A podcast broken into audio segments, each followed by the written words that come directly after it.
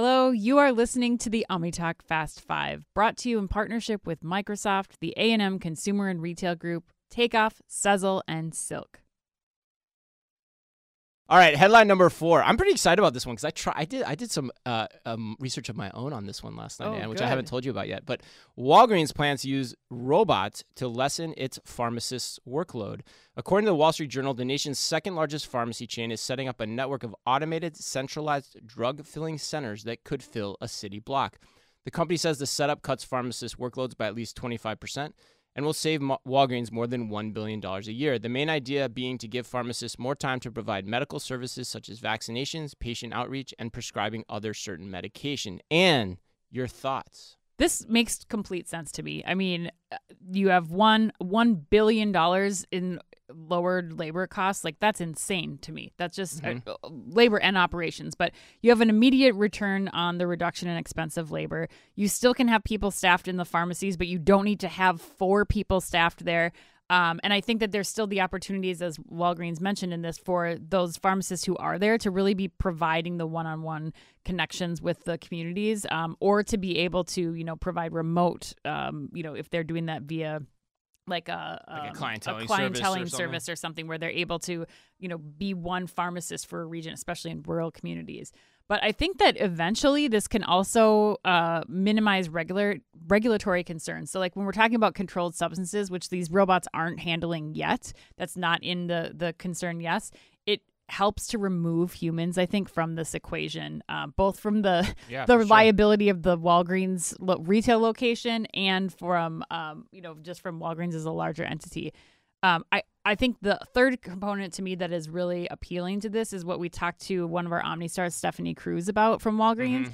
Just the ability now that this is all automated to more sim- simply tie this into some of like the curbside and to go orders. Like if you're if you if everything's being tracked within a certain app or it's you know being tracked Right. on Walgreens side to be able to like more seamlessly facilitate those curbside to go orders, um, scan and go perhaps in the store. Like n- it, I think that investing in the back end operations of this will provide benefit to Walgreens as they operate the store and to their consumers as a result. Yeah, that's a good point. Actually, that's that's a really good point. I mean, the, the one thing I would add just to highlight what you said too is like you're scaling your pharmacists. Your pharmacists are hard hard to hire. Yep. They're expensive to hire, and mm-hmm. now you're able to put one probably at these locations or two or three, however many are required, and get more prescriptions filled for each of the ones that you're deploying at that location, which just makes a ton of sense. So to your point, it's about you know to me it's like about freaking time. Yes, please, you know, like to bu- quote Austin Powers or whatever it was, but my only ask though hits on what you said at the end there.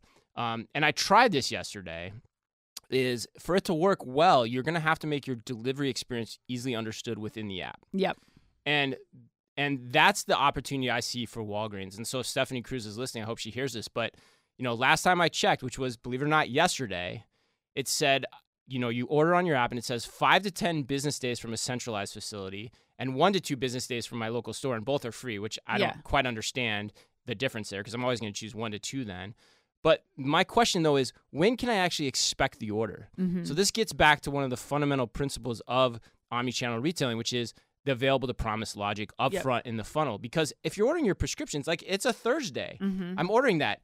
I don't know when that means I'm going to get it. Am I going to get it on Friday? Am I going to have to wait till Monday? Yeah. You know, five to 10 days. You could put me three weeks out on that, Mm-hmm. potentially on where I am in my cycle. Or like, you know, I could order on a Wednesday and not have it till like three Mondays from now. Right. That's a problem. So net net, I love the idea, but your conversion's going to go up on this idea, Walgreens, if you can solve that issue, which I think is inherently what you're talking about, because then it ex- then it extends into other operational dynamics Yes. too, as you look at your available promise for curbside pickup, like you said, Mm-hmm. and just the overall mobile app usage too. Well, and I think that it's, you know, the Walgreens, to clarify, the Walgreens stores will still be able to fill those rush prescriptions. Like if you do need something in, in the one to two days, you still can get that. I think where this is providing the benefit is for those ongoing scripts. Like, you know, we look at these other companies like Express Scripts and the larger fulfillment center operators out there.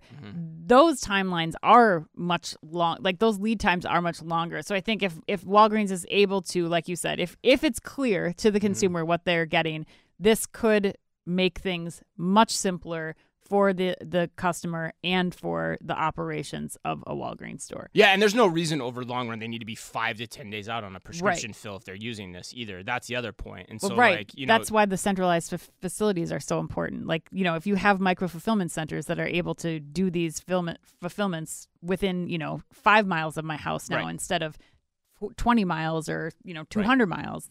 Yeah, if you place them in the right place, you got to at least be close enough to do two days and Right. get the available promise in there. This is slam dunk to Right, me, you right. know, and it takes the workload off your store level, like you know, as well. So